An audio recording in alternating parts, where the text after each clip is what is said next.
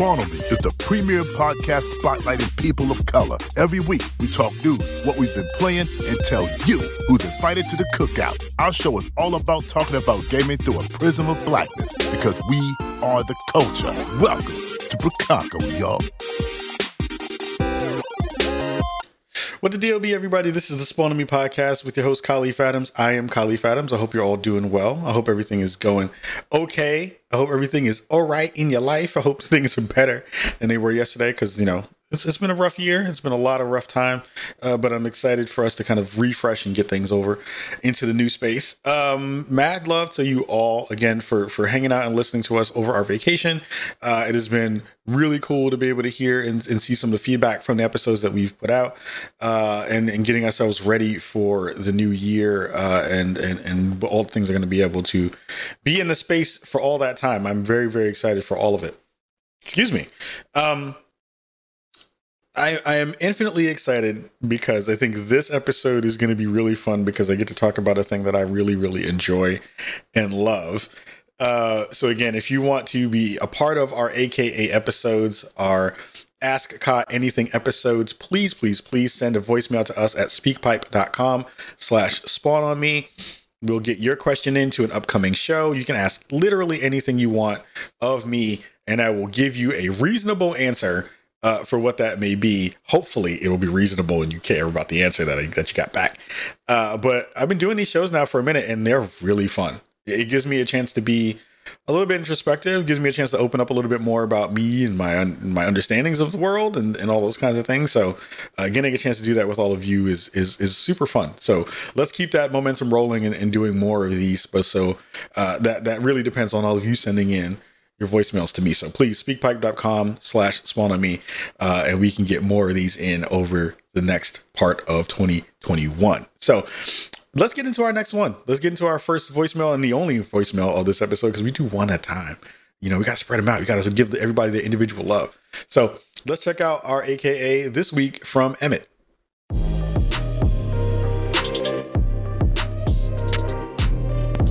Hey, what's up, Kahlief? Uh, I just wanted to leave a message here asking you, hopefully, a, a, a rarer question than the norm. Uh, I wanted to ask with the generation coming to a close, uh, people are going to be looking back to the last generation of games. But I want to ask you a question that isn't just defined to just the last generation. Uh, as far back as you want, I want to know what is the worst game that you love? what is the absolute most critically hated or just generally disliked game that you yourself have a soft spot for? Um, just to give an example, mine would be Kane and Lynch 2 Dog Days. Um, I know that game got critically panned and all that. It's not that great of a game to a lot of people's opinion, but uh, it's intentionally ugly art style and just it's really just gross vibe. I am very interested in it. It's it's weirdly intoxicating in a way I can't quite put into words that effectively. But um, yeah, Kane Lynch 2 is mine. So what is yours? What's the worst game that you love? Uh, so yeah, that's all I got for you. Continue to make the show. It's it's we all love the show, so it's great. Continue to make us proud, and I will uh, hear you in the next episode. Thank you. Bye bye. Yo, that was a fantastic, fantastic question from Emmett. And apologies, Emmett, I misspelled your name on the graphic. Don't beat me up. I'm sorry. I was I was doing them all at one time and I messed up. But I love you. You know, you know that for a fact. Um, wow, that's a good question. I think, um, let's see. I have a lot of games that people don't like that people really do care, and there's, and then of course you see my hot takes about everything Final Fantasy and, and all that kind of stuff. So people already know I'm not a Final Fantasy fan. But I think, you know, you brought up Kane and Lynch, which was pretty, pretty, pretty damn spot on. That game is terrible.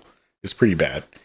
Um, but there are lots of games that I think are are in that wheelhouse for me.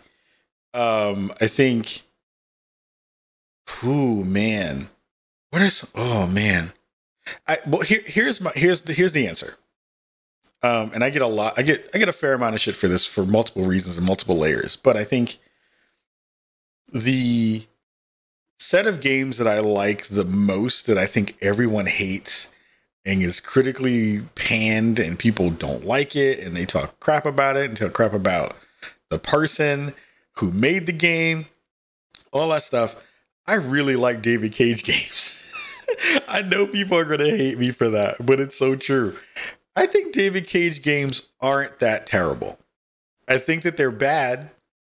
I don't think that they're good games, but I don't think that they deserve the ET treatment of getting thrown into a ditch in the in the Arizona desert. Like I don't think that they're that bad in that context.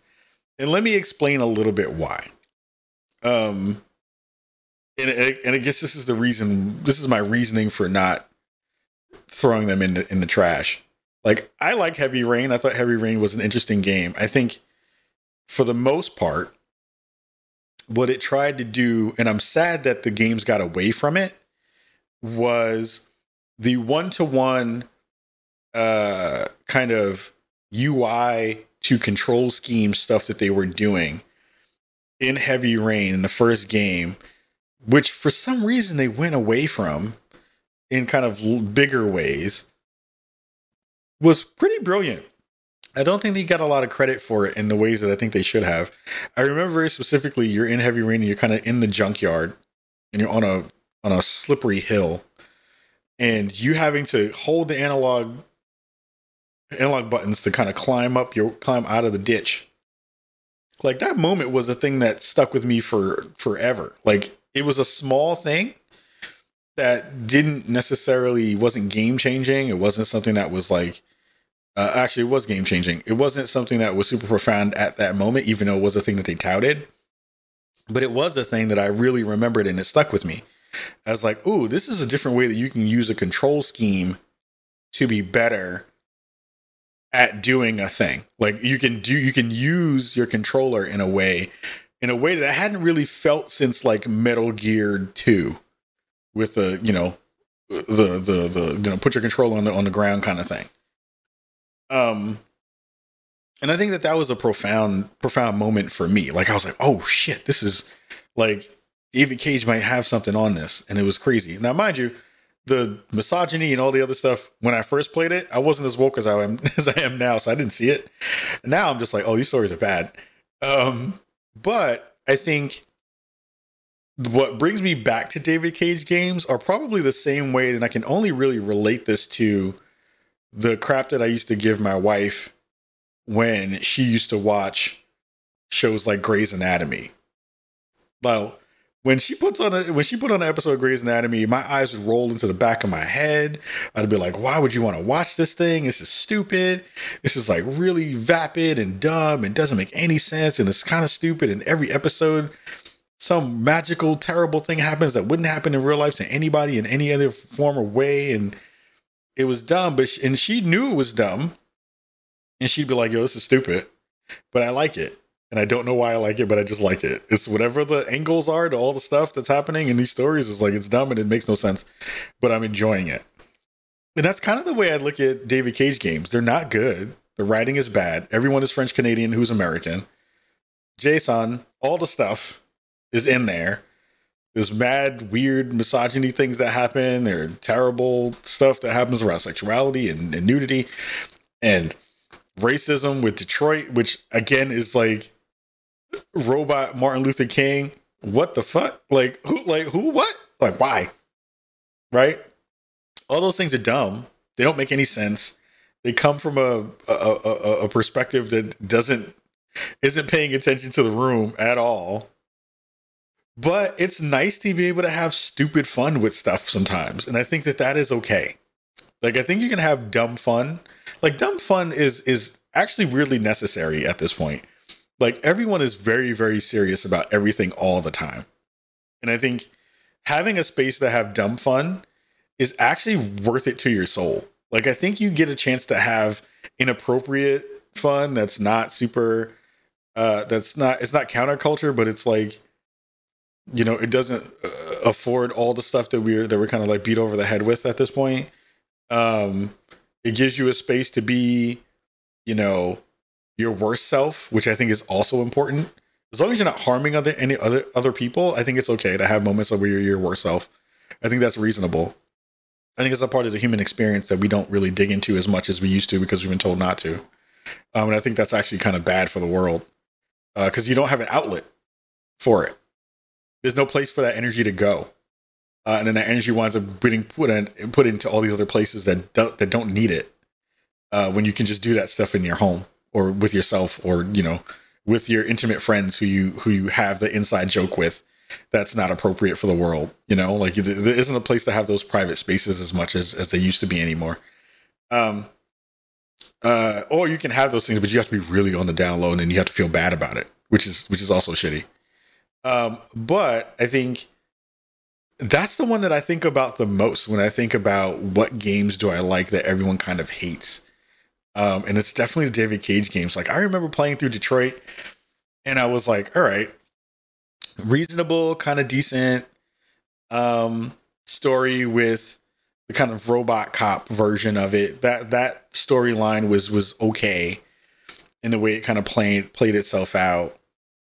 And then uh when Brother Williams got on screen and they started going through this whole super weird version of the civil rights movement for robots and I was just like what is happening right now? What are you trying to say right now? What message are you trying to convey and how badly are you botching this right now? You're totally wrecking any version of this story that could have been reasonable in any form or fashion. This is so bad. It's so bad.